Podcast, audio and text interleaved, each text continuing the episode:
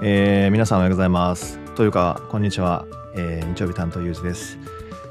はい。えーとですね、今日かな、昨日かな、あの、ヤフーニュースの天気予報で見たら、22日の朝方が多分今年一番冷え込むであるとかですね、えー寒気が、みたいな話を、えー見たんですけども、寒かった？寒かったですか？なんかね、僕あの、あの、ちょっと昨日夜更かししたこともあって、えーそんなに浅い、ん？浅いじゃないですね。朝早い時間に起きてないんですよ。なので、そんなにめちゃめちゃ寒かったかどうかちょっとよくわかんないんですけど、えーはい。あの、なんかね、あの、天気は良くて、えーなんかあの、なんていうんですかね、この間みたいにちょっと雲が怪しい感じでもないので、非常にね、スカッとして気持ちいい日だなとは思ってるんですけど、でも基本的にそのなんかこう、あの、1度台、1桁台とかですね、えーあの10度切るかな切れないかなぐらいの、えー気温が、えー好きな、えー私からするともうヒャッハーみたいな感じのね、気温というか天気ですけども。寒くなるとなればテンション上がるちょっと不思議な人ですけども、はい、夏くなればなるほどテンションが下がっていくっていうね。はい、あかなり、まあ、冬冬ま冬もあれそういう人多いのかなどうかわかんないですけどやっぱ冬好きですね。あ冷え込みましたねという。あコメントもありますし、え、北海道は雪が降りましたマジですか？えーそんな感じだったんですね。北海道はストーブつけてます。なるほど。でも確かにね、ストーブつけたみたいな画像はね、何人か、僕ね、あの、インスタとかで拝見しましたよ。え、マジかと思って。なんならうちまだドライかかってますね。ドライかかって家で僕半袖ですけど。はい。あの、だいぶ不思議な感じですよね。冬まで冬好きです。まあそうですよねっていうのは、まあ冬までがね、全部そう定義したのもあるかもしれませんけど、でも僕は本当そうですね。冬好きですね。はい、ということで、まあ天気もね、今日良くて、えー昨日も、えー夜ちょっと雨がちょっとだけパラッと都内も降りましたけれども、えー比較的、え過ごしやすい週末なんじゃないかなと思うんですけど、あのー昨日はですね、僕ちょっとだけ昼間時間があったので、あのえ神宮前のですね、あの神田さんの方の、えーえーあれは何と表現するかいいかわからないんですけども、スペースに行ってきまして、あの、工藤さんですね、えー出張工藤、えー、アット神宮前ということで、えープラッと行ってきまして、で、まあ、天然石に関しては僕がいろいろ買っちゃうと、ね、皆さん買えなくなっちゃうとか思ったから、天然石に関しては全く手を出さず、まあでもあの、浄化キットとかが本当にいろんな、なんだっけ、政治とかチューナーとか石とかバスソルトだったかなとか入って、なんかコンパクトにこう売られてたりとかしてて、なんかああいうキットいいなっていうふうに、えー思いました。はい。あとは、えーっとですね、まあ、工藤さん僕はあの、あの、岡山のね、あの、かなり奥地にありますけども、鳥取と岡山の県境あたりにあるんですけど、で僕もそこに行ったことありますけど、まさに、あ、なんかあそこの雰囲気と近いなっていうような重機も置いてあったりとかで、えー、工藤さんらしさがすごく出ていた、えー展示というか、まあ実際その直売っていうんですかね、はい、えーになっていて、えーで、あの、工藤の蒜山工芸エリカさんも、えーわざわざね、都内まで、えー来てくださって、で、あの、あの、まあ、消費者というか、ユーザーというか、訪れている方たちともコミュニケーション取れるような、豊かな、えー空間、環境でした。はい。えー多分、あの、えっ、と、ね、工藤行ったことあるっていう方もいらっしゃるでしょうし、今回この週末にね、あの、神宮前で、えーその空気感に触れるっていう方も多分多いんじゃないかなと思うんですけど、あの、確かさっき僕インスタで見たんですけど、その、えっ、と、PTX の方のチケットだと、あの、チケット増額しましたってなってたので、多分昨日とか一昨日とか見て、あ、いけないなと思った方は、まだね、多分ギリギリ間に合ったりするんじゃないかななんて思います。今日多分夕方までやってるはずなので、もしご興味がある方はね、ぜひ、えートライしてみるといいんじゃないかななんて思います。僕はちなみに、えっ、と、ちょっともう出張で出ちゃうから、食材は買えなかったんですけど、あの、日持ちするやつ以外はね。はい。だからお野菜とかちょっと買えなかった残念だったんですけど、あの、きな、きな粉と、あの、井出さんもね、昨日、あの、ライブで、えー実食っていう形で、こう、レポートされてました。なんなら僕もしてましたけども、きな粉と、あとは、えっ、と、なんだっけ、あられと、あとは、えっ、と、職人さんのね、あの、作られた、えートレイとか、はい、そのあたりのものをいくつか、まあ、ちょこちょこっと、えー買わせていただいて、いや、もう大切にね、エイジングも楽しみなものなので、えー使っていこうと、えー思っています。はい。うん、まあなんかああいうこう愛があるというかね、こう作り手の、えー人の顔が見えるようなものってやっぱり愛着も湧くし、大事に使おうと思うし、いや、なんかいいなと思いますね。ただのなんかこう、物と人との出会いじゃなくて、物プラスアルファと、なんかこの人との出会いがあって、あ、なんか本当に今の時代っぽいなっていうか、もう散々僕この今の時代っぽいっていうフレーズを使いまくってる気もしますけれども、でもすごい本当にね、今っぽいなっていうふうに感じました。うん、やっぱこう、大量消費、大量生産社会で、どうしてもこうね、見失いがちなものっていうのを取り戻してくれるような、すごくいい、そういうグッドバイブスがね、あの空間には流れてたんじゃないかなっていういうふうに、えー、思います。はい。そう、カトラリーね、素敵だったんですよ。あのあの、ちょっと形が違うね、スプーンを2本、あの、いただきまして、いや、大切、あのね、大切に使っていこうかなって思ってます。はい。僕ね、意外とね、カトラリー系とかお箸とか好きで、まあまあ持ってるんですけど、まあでもね、えー、なんか季節に合わせて、気分に合わせて、えー、食べるものに合わせて買えるのってなんか、そういうのはちょっとした贅沢だなってね、思います。はい。でね、今日はちょっと話変わるんですけど、まあ、えっ、と、まあ、最初はこの、まあ、工藤の、まあ、なんだろう、別に僕は回し物ではないですが、まあ、ちょっとご紹介と、まあ、僕も行ってきましたよっていうことと、あと多分まだチケットありますよっていうこと、うん、あるのかな？はい。と、あとはですね、ちょっと最近の気づきっていうのがあるので、ちょっとそこもシェアしたいなと思ったんですけど、えっ、ー、と、配信とかをですね、まあまあ聞いてくださってる方は、僕は昔フェンシングやってたのをね、多分ご存知の方も結構いるんじゃないかなと思うんですが、あのー、6歳ぐらいからやってて、20いくつぐらいまでは続けてたんですね。まあ、20いくつって言ってもそのプロとかじゃなくて、もちろんあの趣味とかなんですけどね。でも一番多分ガチでやったのは高校の3年間と中学の3年間かな。その6年間が多分一番フェンシングに、まあ、燃えたかどうかわからないけど、なんならね、推薦とかで大学に行けるんじゃないかなっていうぐらいまでやってたので、だから、あの、それなりに、まあ、インターハイとかも出たし、それなりにこう、頑張ったなと思うんですけど、あのー、その時に、あの、過去のことをね、ついちょっとこのこの間、過去のことを振り返る機会があって、あ、これなんか面白い気づきだから皆さんにシェアしたいなっていうふうに思ったのが、あのー、僕ね、高校1年の時に、いわゆる憧れの人に出会うんですよ。あのー、やばい、こういうプレイスタイル真似したいとか、あ、こんな風にフェンシングやりたいとか、あの、あ、こんな動きかっこいいみたいな、なんかわかります？例えばほら、サッカー少年が、なんかそういう、なんだろう、ロベカルみたいな強力なキックを放ちたいと思うようになったり、例えば古いですけど、なんかジダーみたいにマルセイルーレって話したいと思ったり、なんかね、なんか中田さんみたいに体幹があの、あの、強すぎる体幹モンスターになりたいと思ったり、わかんない。今だったら、久保君みたいにパスしたいとかね、わかんないですけど、思ったり、なんかその憧れの選手とかって、意外とそういうメジャースポーツで意外と生まれがちなんじゃないかなと思うんですけど、あのね、テレビの視聴とかの機会も多いし、で、CM とかにもそういう選手って出てくるし、でもやっぱりフェンシングって今でこそプロあるけど、当時はプロとかなかったので、だからその憧れとかってあんまなかったんですよ。とかまあ、憧れがね、できにくい環境だったと思うんですけど、たまたま、えっ、ー、と、事故ではないんですけど、あのー、あ、工藤さんお席ありましたあり。がとうございますというコメントをいただきました。あ、まだあったんですね。よかったです。なんか誤った情報をね、お伝えしなくてよかったです。それで、えっ、ー、と、何だっけ？そうそう。で、憧れのそのなんか先輩っていうのがですね、その、あの、自公ではなくて他校だったんですけど、あの、いわゆるもう、あの、ジャパンみたいなあれを背負ってる。だから、いわゆる当時の、あの、年齢別の日本代表ですね、にも選ばれてる人で、まあ、とにかく動きが超かっこいいんですよ。あの、まあ、よくフェンシングってね、カニ歩きでしょとか、かっこ笑いって言われたりするんですけど、もう全然全然そんなカニ、カニどころか、な、何この、あの、リアル貴公子な感じみたいな人で、で、当然キャプテンとかやってて、まあ、要するにもう、なんていうんですかね、もう、ね、が、もちろんね、あの、日本代表だからガチ強いんですけど、やべえみたいになって、それまではなんか中学の時とかはやっぱり遠征とかね、あんまなかったんですよね。そんなに力入れてなかったと思うんです、中学の時は。で、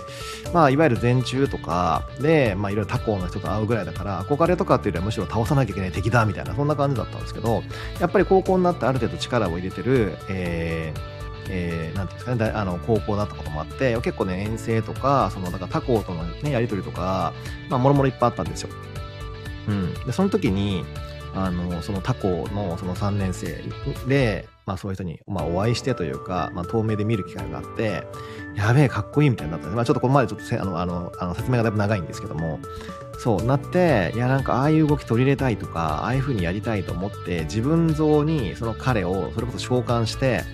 やってたことがあるんですよ。ああなりたい、こうなりたいみたいな。でも、2年のね、どっかのタイミングで、ふと、あ、なんか僕は、ああいうちょっと華麗に剣を舞う系というか、華麗気候子系じゃなくて、なんかもっと泥臭い系の方がいいんじゃないかっていうことに気づいたとか気づかされた時があって、はい。っていうのも、当時のね、あのうちの高校のコーチも元に、元っていうか現役だったのかな？日本代表とか、あの、そういうあのナショナルチームに入ってる人で、相当強かったし、まあ上手だったし、まあなんか権威もあったんですけど、でその先生とかがよくこのね、まあレッスンって言ってこういろいろこう個人、個人指導をしてくれるんですけど、で、そのレッスンを受けてる時に、うーん、なんかね、その華麗な技一切やらせてくんないんですよ。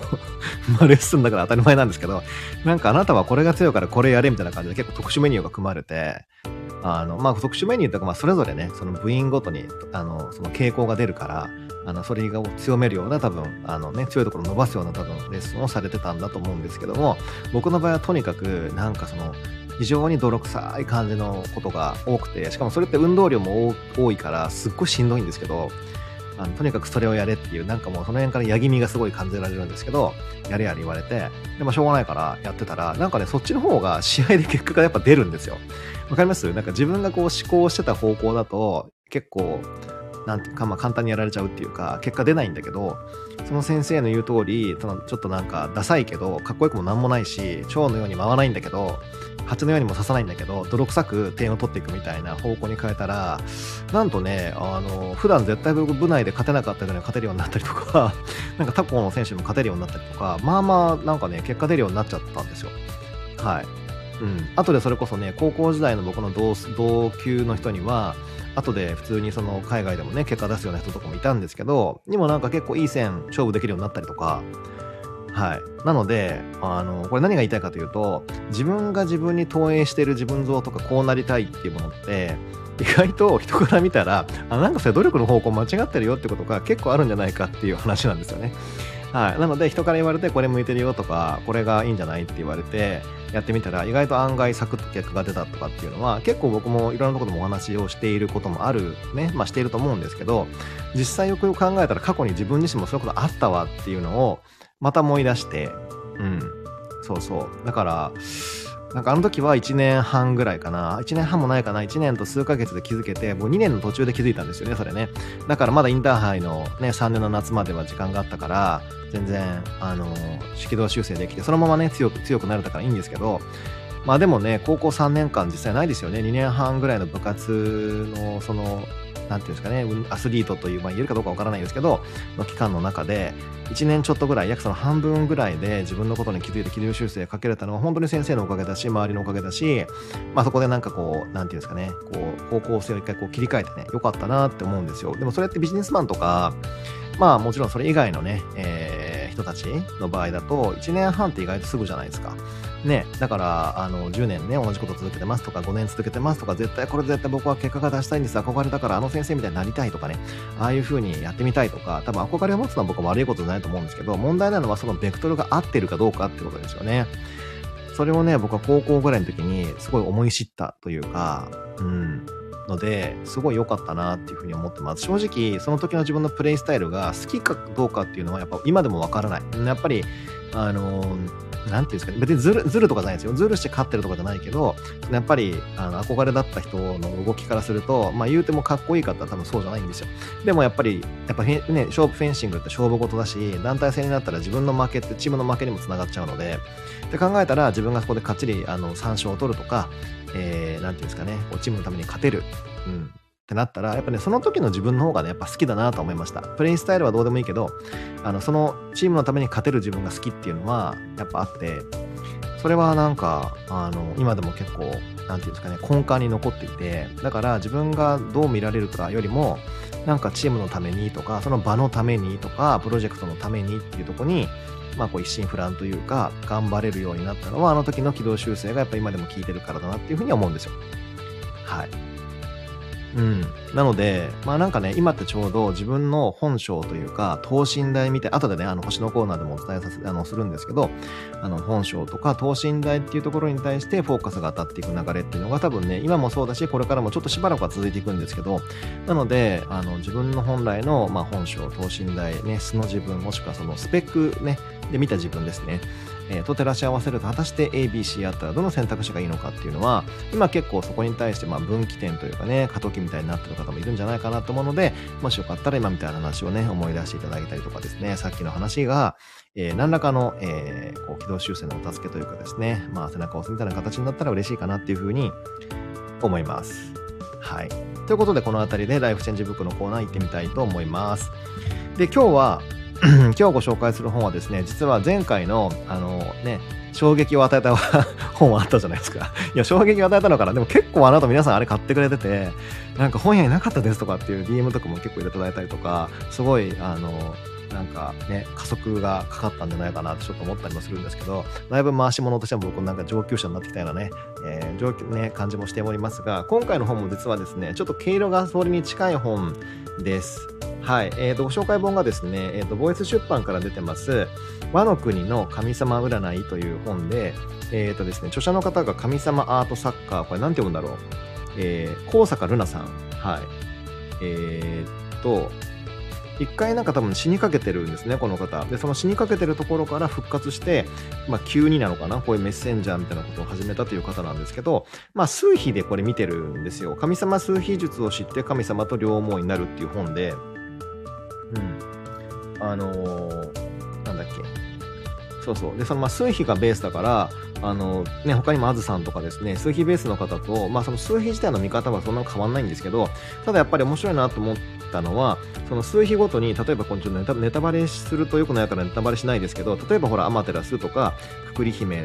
様とか、あとは、えっと、豊受けであるとか、えー、あとなんだっけ、豊受けであるとかでも呼び捨てですけど、豊受けって呼び捨て、まあいいや。とか、あとは、誰だっけえっ、ー、と、えっ、ー、と、えっ、とね、誰がいたっけ？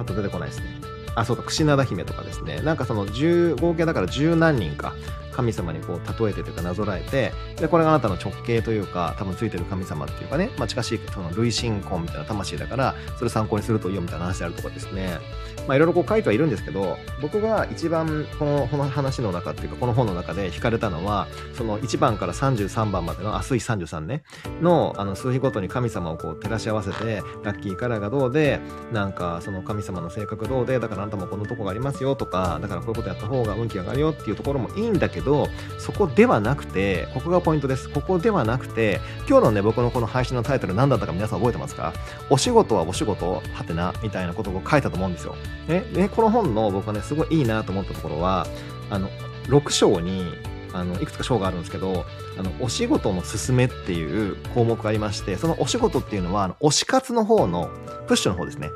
違うか、まあいいや。あの、推し、推し、えっ、ー、と、推しとかね、推し面とか言いますよね。その推し。うん。手辺の方っていうのかな。うん。のお仕事はお仕事っていう、そのお仕事っていうのはもちろんそのビジネスワークの方なんですけど、そう。だからお仕事はお仕事っていう風に、なんで僕はそう書いてるかというと、実はこの人は、うんとね、お仕事をすごいお勧めしてるんですよ、実は。あの、この本の中で。あそこの切り口が僕はすごく面白いなと思っていて、うん。あの、推し活についてね、やたらとね、この人は相当、あの、あの、押しまくっていて、うん、このあの発想というかね概念がちょっとあんまりこれ言っちゃうとネタバレになるのであのあんまり言えないんですけどあのただその、まあ、まあ、言うてもこの本はその神様とかね神社とかの本でもあるのでそことちょっとなぞらえて僕なりの勝手な解説をしますとそのお仕事あの推しの方ですね。これ音だけだから表現難しいですね。そうだから手辺の方の推し例えば自分の推し神様がいたとしてあの自分の推し神社があったとしてでそこに行きます。でそこでお賽銭入れます。じゃあわかんない祈祷とかもしてもらいます。もしくはそこで行ったよって表現ね SNS とかにあげます。でなんかいいことも起こります。例えばですけどそれでまたそこに行くようになります。お賽銭入れますみたいな。要するにそういうことをやっていくと何ていうんですかねこう、うん、そこのあのこう神様のお手伝いにもなる。わかります？この感じ。あのほらあのねそこの神様のあのなんていうんですかね、こう、あの波動も上がる。だって自分、周りから押され、押されるわけだから。うん、そうすると、その神様もやっぱり役割があるから、例えばこの人は縁結びの神様、この人はね、えー、国作りの神様、この人は土地のね、鎮守であって、この人は運の神のみたいな。そうするとそこのエネルギーが上がる。上がるからまたいろんな人が来てくれる。で、またそこで人が来て、その皆さんが推し活をする。うん。で、そうなってくると当然、やっぱりその神様のそのお仕事ですよね。お仕事ってのはあの仕組みの方ですけど、あの底辺の方じゃなくて。そうすると、あの、そのパワーがやっぱ絶対値が上がるからまたそこのパワーが自分たちにも返ってくる恩恵を受ける。でそれがもしかするとお金になるかもしれないしなんかね結婚とかになるかもしれない。なんかわかんないですよ。そうなったらまたそれでお礼回りに行く。わかります？このそこでエネルギーの循環があるじゃないですか。そう、うん、だからあのやっぱ自分のそのあの相性がいいね。その神社さん神様を見つけてそこで推し活をして そう。でまあお参りするでも何でもいいんですけど、うん、するとそういうボルテックスが出来上がって自分もそこの、まあ、一味っていうかね、まあ、一環というかあのその循環ストリームのあの一粒子というかねになりますよみたいな話をしててなかなかその考えは面白いなと思ってでもそれって僕思うんですけど神社さんとか神様だけに使える話じゃなくて例えばね推しメンとかっていう意味の推し活だってまさに本本当そうじゃないですかそうだからあの何て言うんですかね自分の好きとかその推し活動っていうのは積極的に表明まあ参加あのね、表に出していくってことをやっぱした方がいいよってことを言っていてそういう意味ではねだだいぶこうあの今の現代社会とあの、まあ、連動しているというかあの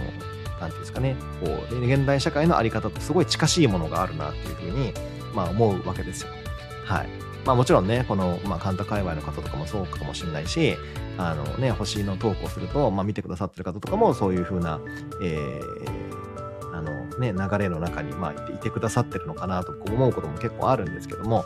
はい。なので僕なんかはまさにそうやって、あの、ライブ配信とかするとですね、ありがたいこと本当にたくさんの方に見て、えー、ね、見て聞いて参加していただいてるので、まあ自分でのもおこがましいんですけど、まあ本当にね、あの、いい感じですごく持ち上げられてるなっていうふうに、えー、日々、思ってますし、まあ感謝もちろんしてるんですけども、はい。それで僕はさらにね、言い方が悪いですけど、やる気になって あの、さらにもっと情報を出そうかなとか、もっとなんかこういう風に伝えたらいいなっていうので、またこうガーって、そのバイタルにつながって、ね、僕のお仕事力が上がったりするわけじゃないですか。そう。それによってまたね、あの、皆さんでも多分何かが還元されてってなったら、本当にその循環って本当にね、僕も思うんですけど、あの、肌、肌感として本当にあの感じるんですけど、やっぱね、あの、あるなっていう、そういうロジックは成り立つなっていうふうに、えー、思いましたという話です。はい。なので皆さんも積極的にね、推し活、えー、していただければと思います。ちなみに、あの、ネタバレしてしまうとですね、僕の場合は、この本によると、僕のマイ神様というか、マイ推し面、推し、推し神は、えっ、とですね、さっき僕呼び捨てしちゃった豊受さんでございました。なので、あの、伊勢神宮の下宮また今度フラっていこうかななんて思いますけども、まあでも、その、この著者の方の先団の数比的な先団じゃない、僕の本当にこう、純粋にこう、信じているというか、感じている推し名はもう本当に出雲大社さんなので、島根県大好きっていうのもやっぱそこから来てますし、はい、出雲はなんかね、本当に他が、他ならぬご縁を感じるので、はい、あの、はい、来月かな、神有月でもあるし、まあ、フラッと行こうかなっていうふうにフラッと行くんかいって感じですけど、何十万人が来るって言ってるのに、フラッと行くんかいって感じですけど、まあね、フラッと行こうかなって思ってます。はい。ということで、ライフチェンジブックはまあこんな感じでですね、皆さんもね、自分の推し神、またね、えー、あの、各種配信、SNS なりなりなどなどでまた教えてもらえればと 思いますけど、僕はちなみに豊受けでしたよ。はい。まあ、それが、数比何から導き出されてるのかよかったら皆さんもこの本を手に取って見てみてください。ということで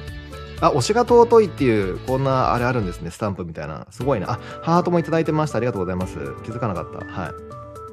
うんそうそうということで、えー、最後ですね、え、ー、と、星のコーナー行きたいと思います。ちょうどね、今日が10月22日で、えー、10月24日、あさっての朝何時ぐらいだったかな結構早い時間ですかね。あの、朝多分ね、朝っていうか深夜ですね、1時2時ぐらい。だから24日に変わってすぐに太陽がサソリ座に入ります。はい。で、もう火星と、なんだっけ、水星か。はい。が、えっ、ー、と、えっ、ー、と、えっ、ー、と、えっ、と、えっ、と、サソリ座の部屋にはいるので、なので、えっ、と、す、えー、と、太陽が入るとサソリ座のステリウムになります。え、なるのか？えっと、今見たら、そうですね、ちょうどちょうど今日か、えー、彗星が、えーと、サソリ座の部屋に入ってそれを追いかける形であさっての本当にね日が変わってすぐに太陽が入るからやっぱそうですねサソリ座ステリームになります。はい、えー、その辺りからですねさっきもちょっと言葉出ちゃったんですけど等身大っていうものが僕は結構キーワードになってくるかなと思うので、えー、自らの何て言うんですかねこう、まあ、虚勢というわけではないし虚像とか虚勢ではないんだけど、まあ、それをこうね、まあ、脱ぎ捨てていくとか一部に関しては、まあ、それをこうね剥いでいく一部っていうのはその誰かの前とかねどっかの環境の中ではこのコミュニティの中ではそれをこうなんかバリバリ脱げるよみたいな、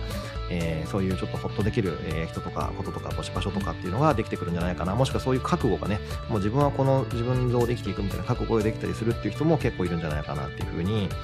えー、思います。太陽天秤座期間結構しんどい方ね、まあ、あの人といっぱい会ったりとか、その豊かさを共有するためには楽しいことがいっぱいあったと思うんですけど、言うても体調面とかですね、なんかもろもろでしんどいことがね、結構あった人も多いんじゃないかなと思います。それは僕もちょっとミーインクルーディットなんですけど、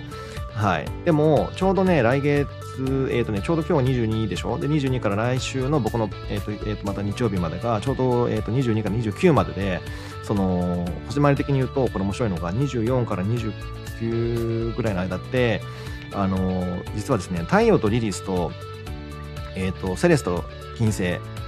そのあたりがまあまあいい角度になるんですよ。で、これまあまあいい角度になるとどうなるかって言ったら、あの、いわゆる自分が100%出しても、この人は逃げないな、この人は大丈夫だな、この人は、うん、多分受け止めてくれるなとかっていうような、あの、なんていうんですかね、まあ、この人ならさらけ出せるかもっていうような人とかが現れる、もしくはそこと、まあ、関係が深くなる、もしくはそういう人と出会う、そういう人となんやかんやみたいなね、なんかね、そういう、どっちかって言ったら100人と相対するっていうよりは、もしくは10人とっていうよりは、本当に1人や2人、もしくは本当にね、少人数で、まあ実はね、みたいなこととか、いや、なんか本当は私これやりたかって、みたいなこととか、なんかそういうようなね、えー、こう暴露大会じゃないけど、まあお互いの、まあこれからの方向性であるとか、うん、なんかこういうこと思ってるとかね、まあ本当はこういうことやってみたいんだけど、待ってやってみたいと思ってるとか、なんかこういう自分を出したいとか、いや、本当は自分にもこういうところがあって、自分はそれなんか好きじゃないけど、まあ、受け入れようと思ってるとかね、なんかそれちょっとね、そういうこう、まあ、B 面というかですね、えー、勝手にダークだと認証している面面の、まあ、こう、お披露目大会みたいなのがあったりするかもしれません。もしくはもうここだけの話で盛り上がるみたいなね、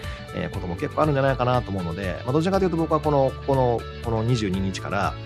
うんと、29日ぐらいまでのこの星回りに関しては、なんか、ここだけの話ラッシュであるというか、もしくは、あのね、どっかにこっそり隠れていって、なんか、しばらくしたら、実はそこに行ってました、パワーチャージしてきました、チャ、リーみたいなね、えー、ことが後出しじゃんけんに出てくるみたいなこともあったりするんじゃないかなと思うんです。別にそれは悪いことじゃなくて、ね、ちょっとしばらく雲隠れしますとかね、ちょっとしばらく休みますとかね、そういう人も結構いるんじゃないかなと思うので、まあ、そういう流れがもし今来ている人とか、来そうだなって人はもうぜひぜひそういうことをやっていただきたいなってえー、思います。はい。うん。なんかね、やっぱりこう A 面できてると、やっぱりこう、もしかその A 面が良しとされて、B 面がダメってされる風潮があると、やっぱりなかなかね、自分が B 面とか、そっちに興味があったりとか、それが好きだったりとかしても、なかなか出しづらいと思うんですけど、今ってやっぱりこう、陰陽和合していくタイミングになってるので、うん、まあ遅かれ早かれね、こうそれが出ていくんだったら、まあこのタイミングってちょうど追い風が吹くタイミングですので、さらっと出してみる。もしくは、まあこの人ならと思う人には言ってみる、告げてみるっていうのもいいんじゃないかなって思います。意外とね、出してみると、あの、そんなこと考えたのとか、あ、全然いいんじゃないとか、いや、向いてると思うよとかね、なんて言ってくれるんじゃないかななんて思うので、えー、さらりとね、出してみる。えー地雷原にね、突っ込んでたら地雷は実はなかったなんていうこともあるんじゃないかなと思うので、えー、ぜひぜひ突撃、まあ、突撃していきましょうは言いづらいけど、突撃してもいいんじゃないですか とは思います。はい。うん、あとはあれですね、えっ、ー、と、特に週後半とかになってくると、えっ、ー、と、火星と木星のポジションもあるから、なおさら多分そういう自分像破壊みたいな 自分像破壊ってなんかいい言葉な、ちょっと今、今に関してね、言うといい言葉だなと思うんですけど、なんかそういうようなことが起きたりもするんじゃないかななんて、えー、思います。はい。うん、今回のサソリ座期間はですね、えー、火星にサソリ座がいることもあって、約2年ぶりの、えー、そういう、なんか、ね、裏側の自分を認めていくっていう、受け止めていくっていうタイミングだから、まあ、自分の器、もしくは人の器がどれだけ信じれるか、みたいなね、えー、タイミングにもなってるような気もするので、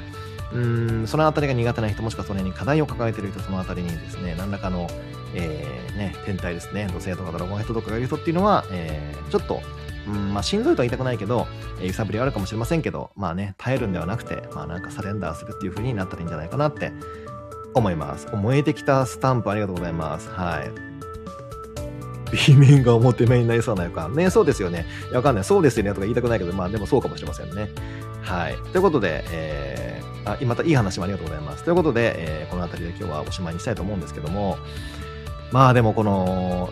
エモい時だなと思いますよ。あ、紅葉もありがとうございます。はい。あのー、この24ぐらいからかな、あのやっぱさっきお伝えしたように太陽とリリスでしょ。あとそのセレスと金星のその、えっ、ー、とそれぞれ多分そのなんだっけセックスタイルかな？角度があるんであのだいぶエモくなると思います。はい。あのうん。エモいつながりも増えると思います。はい。あと、なんか、なんか懐かしい、懐かしい友達と会うとか、昔の友達と会うとか、なんかそういうようなことも、あのね、あの、土星水星が、違う、土星魚座がね、あの、逆行してて、で、そろそろ巡行に戻るんですけど、実は、来月の頭ぐらいに。それの、だから、あの、最後の、ね、あの、最後のラストブーストとして、そういうような懐かしい人と会うっていうようなことも起きてくるんじゃないかなっていうふうに 思います。はい。もう節目迎えてますね。そうですよね。はい。ということで、えっ、と、あとはですね、えっ、と、今日が、えっ、と、日曜日ですから、明日、あの、YT ありますので、それで対応それでの期間のことをもうちょっと詳しく、ね、掘り葉掘り掘り下げていきたいと思いますので、まあ、興味ある方はそちらの方もよかったらご覧いただければと思います。はい。ということで、えー、ぼちぼち終わりに、えー、しようかな。はい。じゃあ皆さん、あのー、あ、リス、あ、リスすごいな、これ。リスありがとうございます。ハートもありがとうございます。あのー、ね、工藤きたい方は、ぜひオンラインでチケットをゲットしていただいて、あ、チケットは無料です。はい。あったので、えー、よかったら突撃してみてください。ということで、日曜日担当ゆうじでした。